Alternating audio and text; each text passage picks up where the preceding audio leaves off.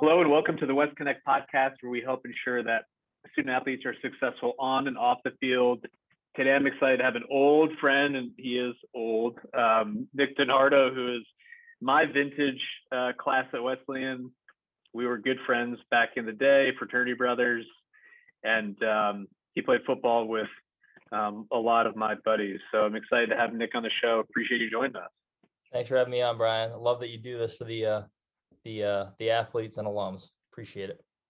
It's been fun, and you know, in addition to meeting interesting new people, especially kind of the younger, super impressive kids that go to Wesleyan these days, yeah. it's been a good excuse to reconnect with friends like you that I've been. It's been too long, so um, it's fun to do things like this and just be able to catch up in general. So let's jump into it. You were a year behind me, so class of 05, football guy, but maybe rewinding the tape a little bit and I'm not even sure I know the story. How did you how did you get to Wesleyan?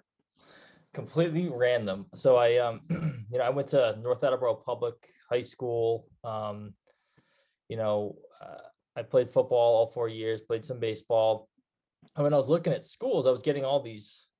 You know, I just figured I was going to go to UMass or go to University of Rhode Island, Bridgewater State. Like I, I was literally looking at all the schools that that all my friends were going to or their big brothers and big sisters would go to right? So um, i kept getting these letters in the mail from like trinity and wesleyan and and i would go to my dad and i'm like and, and they were pretty hands off when it came to thinking about college but my dad's like you should look at these schools. These are nescac schools. Like th- these you know you can play you can play ball there. And they're great academic schools. So i said great. So i, I started to set up some um, some visits, some like, you know, overnight visits.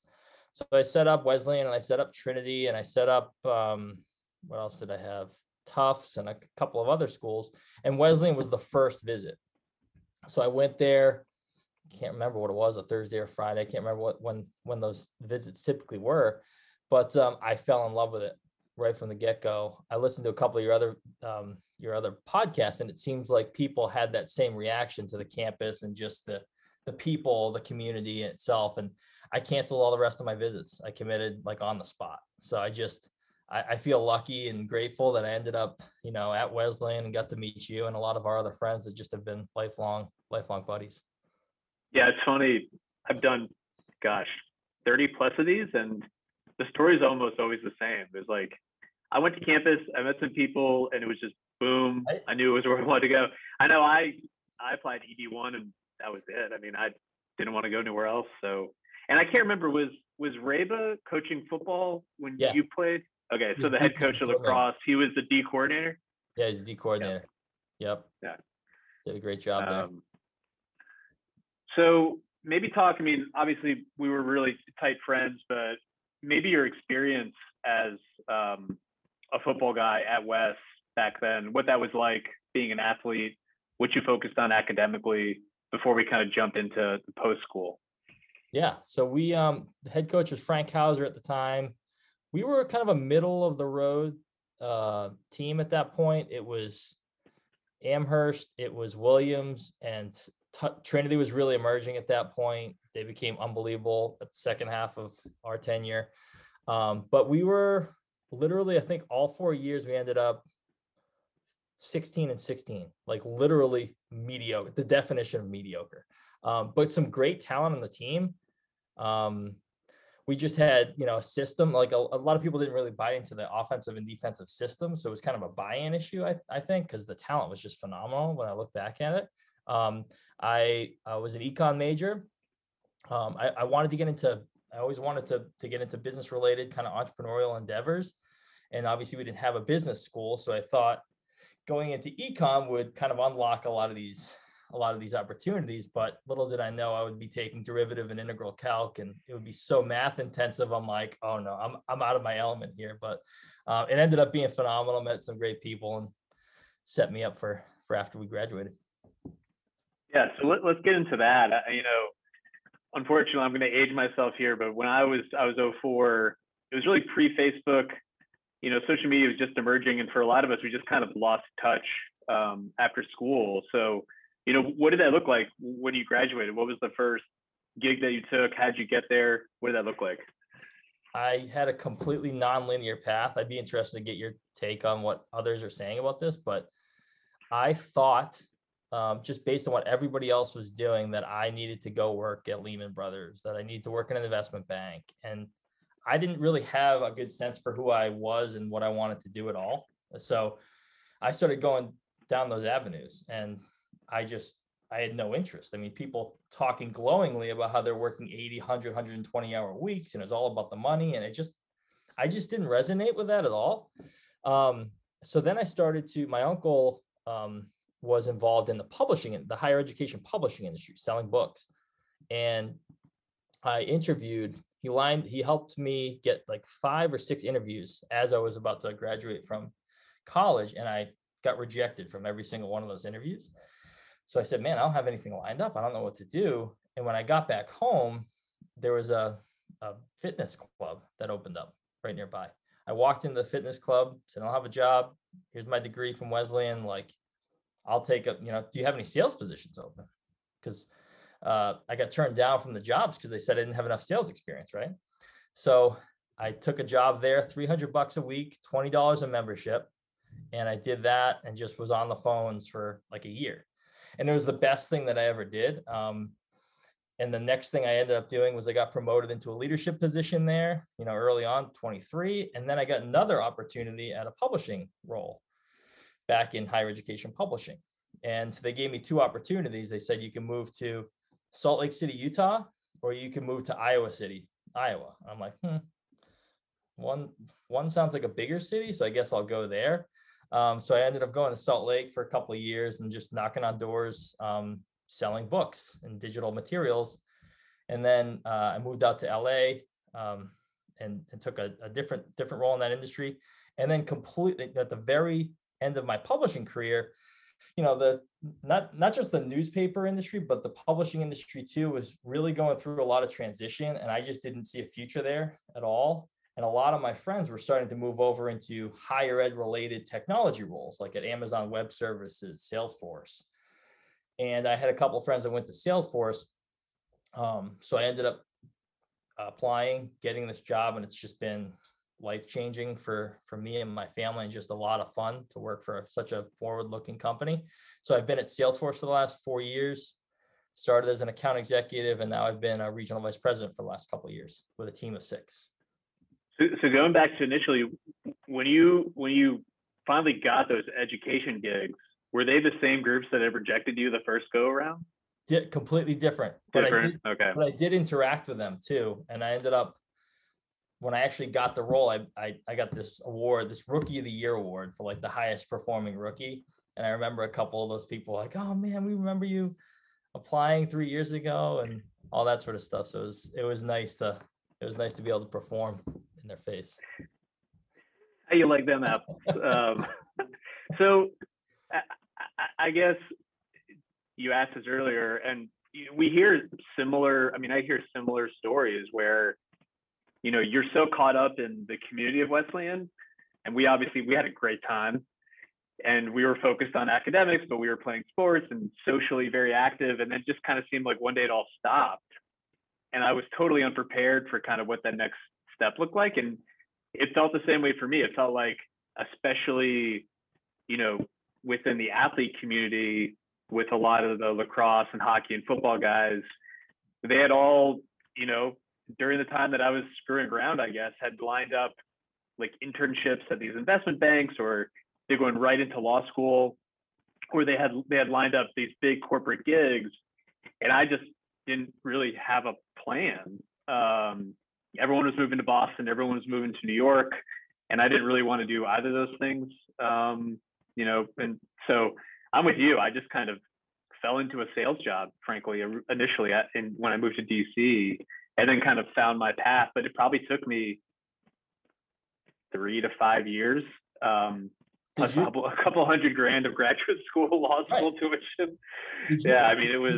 Did yeah. you feel like a failure? because of that because I I felt like that for a while. I was like, wow, I've got this Wesleyan degree and I'm like I'm just like selling through twenty dollar memberships. Uh, it just it didn't compute for a while for me. Yeah, I, I had a big challenge with you know um, being a college of letters major where I was hanging out with all these really academically oriented, smart kids uh, who went on to to they're now professors, a lot of them. And then yeah, I mean, constantly looking, you know, laterally and seeing people that I thought were ahead of me on the ladder, right? Seeing people who were working at JP Morgan, you know, good friends of ours like Glenn Lenihan, who was already in law school and, had summer internships and was, you know, securing his way up the corporate ladder. And then I was working a sales gig, um, making cold calls, living in DC around other West Wing people that were in politics. And I felt like kind of almost a little embarrassed, but also I felt like I let my parents down a little bit because they'd spent all this money. I went to private school, then I went to Wesleyan. I didn't have any loans, and I felt like, man, this is how I'm gonna, you know, repay them. Um, and it definitely it, it it took a while to get over that.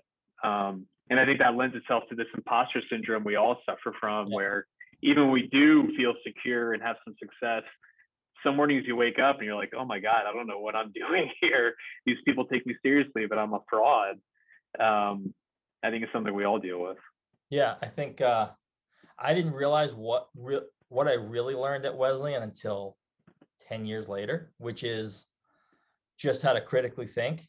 Like it wasn't because you're always thinking so linearly, right? It's like, okay, I'm going to be a business major and I'm going to go into business. And it's like, that's just not, I mean, yes, that may be a path, but that's not the the typical path. It, it is up and down all around. And you have to be creative and you have to be able to problem solve and critically think.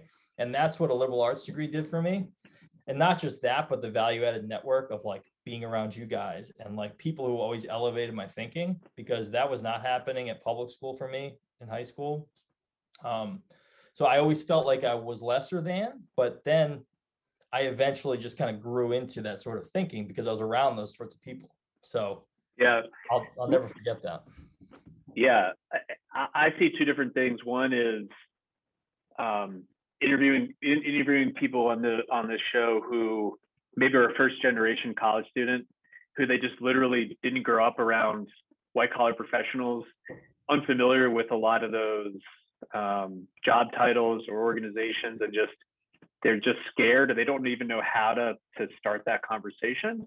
And then I think I can't remember what your folks did or do, but a lot of people our generation, I mean, it's been pretty straight path. I mean, their parents maybe worked at the same job for like 25, 30, 40 years, and it's just not the case anymore.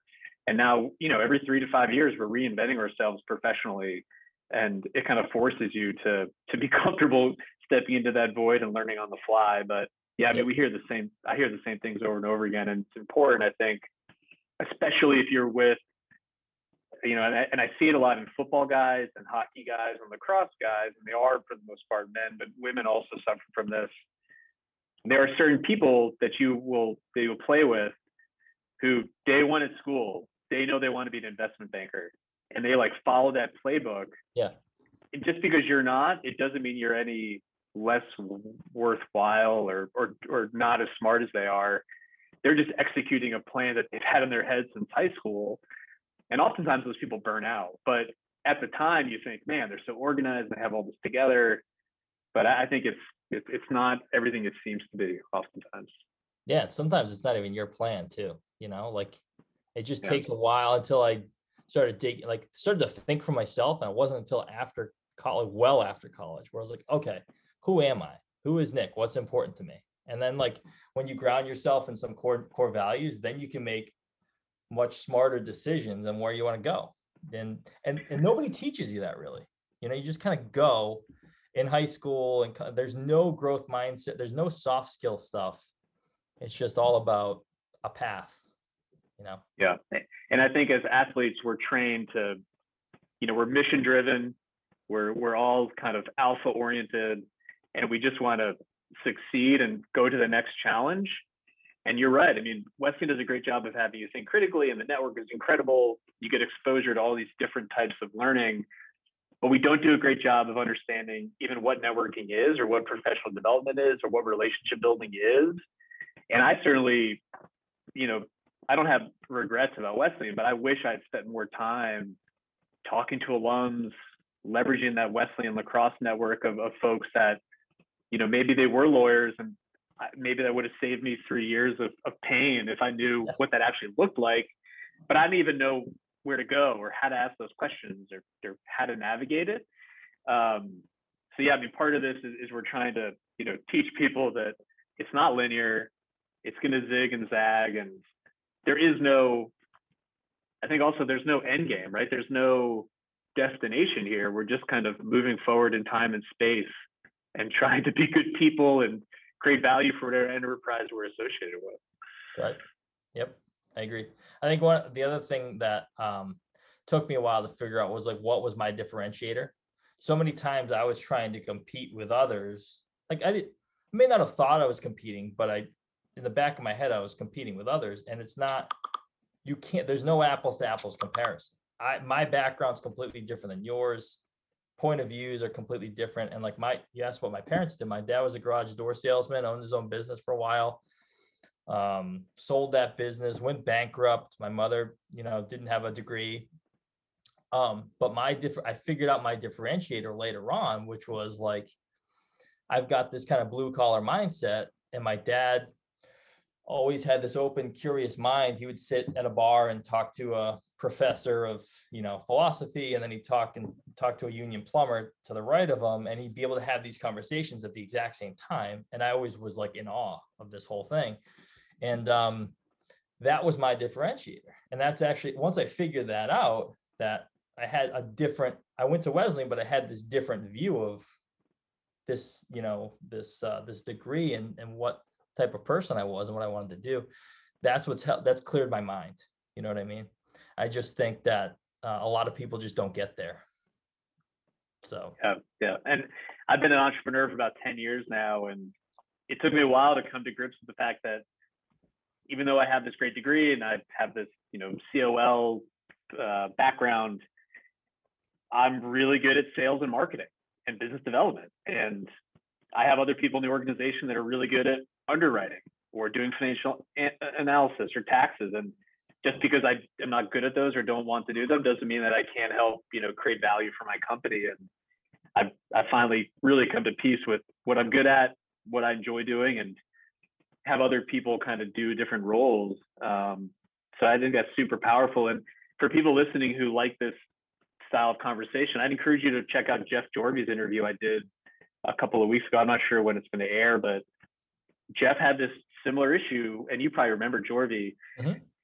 He went on to do some really cool stuff. He worked for The Economist, and he got a, an advanced degree from Hopkins in, um, you know, uh, public policy and international commerce. But then realized he just wanted to be a stay-at-home dad. And then we kind of unpack like what all that means, right? It, does that mean that you're not a good person because you're not, you know, fully leveraging your degree? And it's super interesting to hear his perspective on that and where he's kind of found peace and joy professionally um, versus the expectation that society would have for him. that's amazing. That's the true testament of trying to figure out who you are and what's important to you. That's cool. So let's let's get back into kind of um, you know the education space. I, I really want to learn more about this transition from what I would call like this old industry of kind of selling books to where it's transitioned now into being a, a tech community. What is? If somebody listening is interested in education as a as an industry, I mean, where do you see trend lines? How do you spend your day? Maybe tell us a little bit more about your role and what opportunities might be for folks that are interested in that in that world.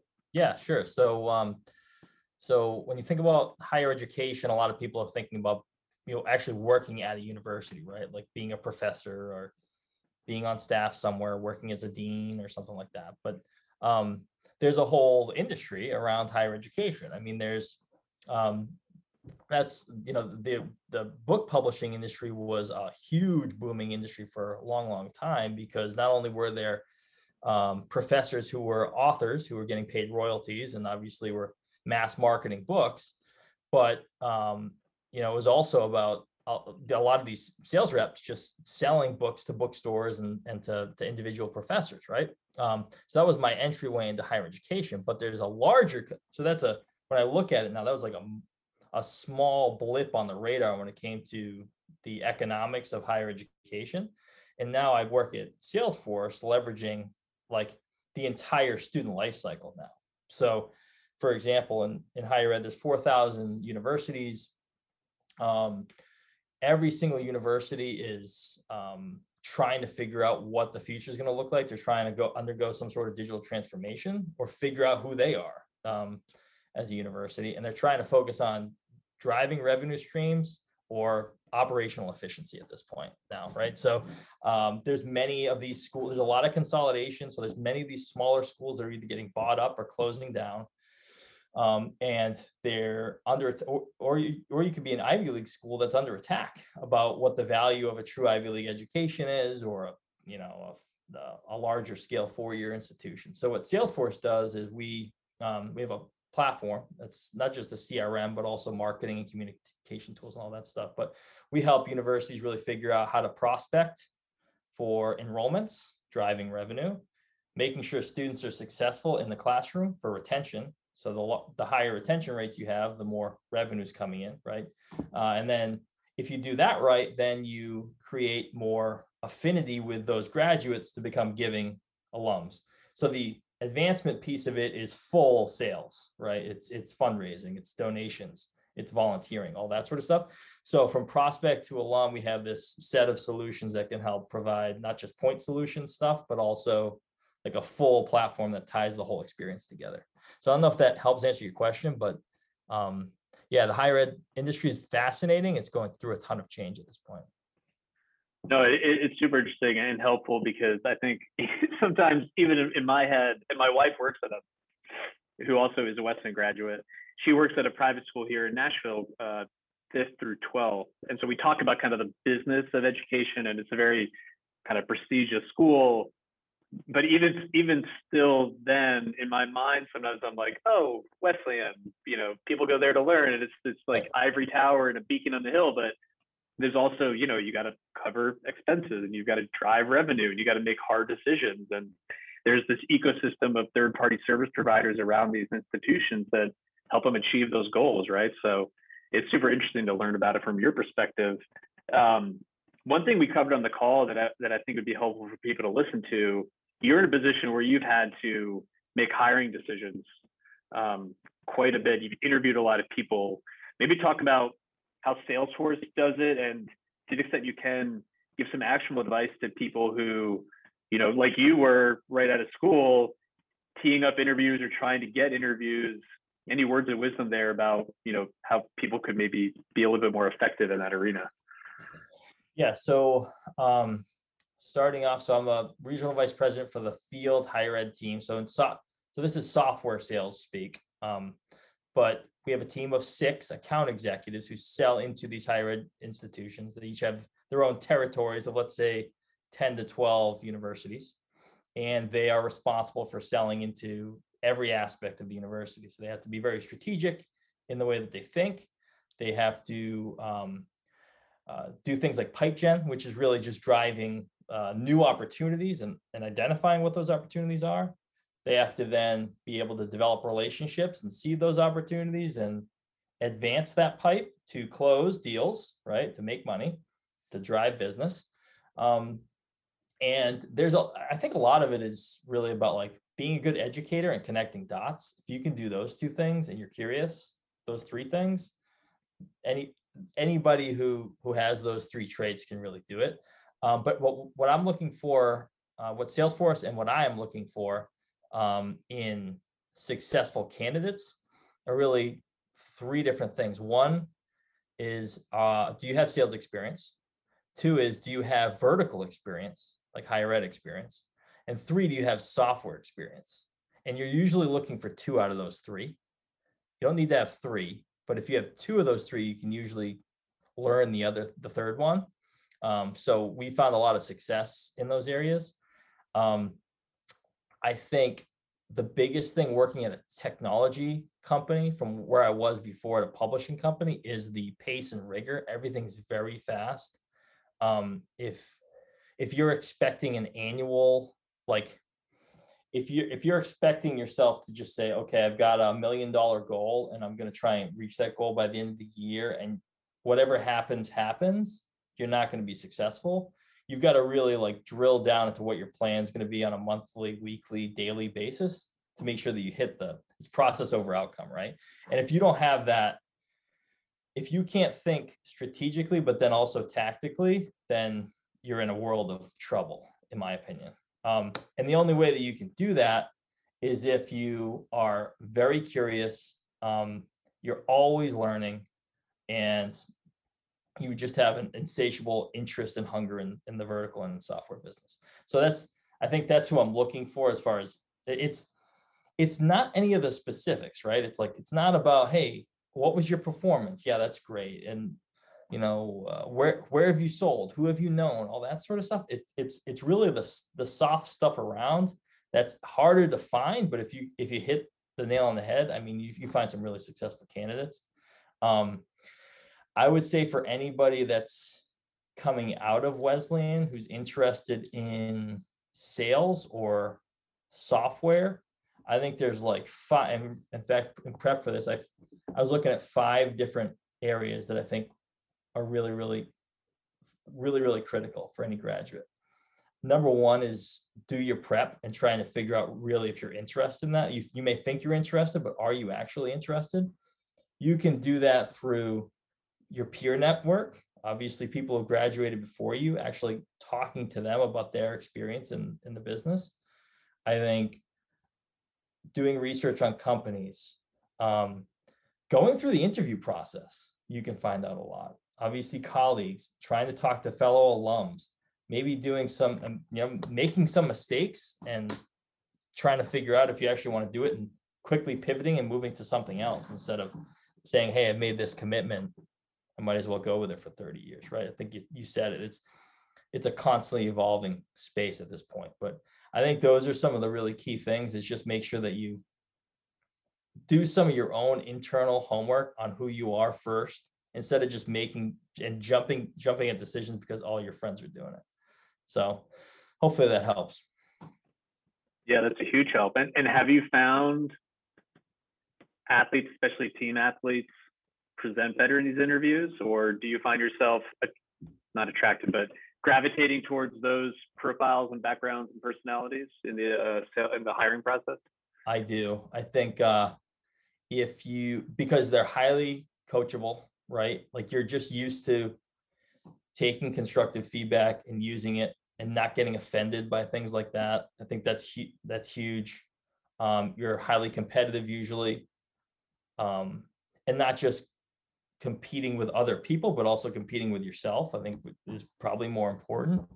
Um, and just used to like a fast-paced environment where things are constantly changing and moving, and also team dynamics. Because in sales, a lot of people think it's individual, but it's really not because you're trying to influence internal people to help you get things done, and you're trying to influence external people to buy things that you care about and that you believe in. So there's a lot of team dynamics that you have to work out to actually get a deal, a large deal closed. So uh, I, I 100% think that athletes are well positioned for sales gigs.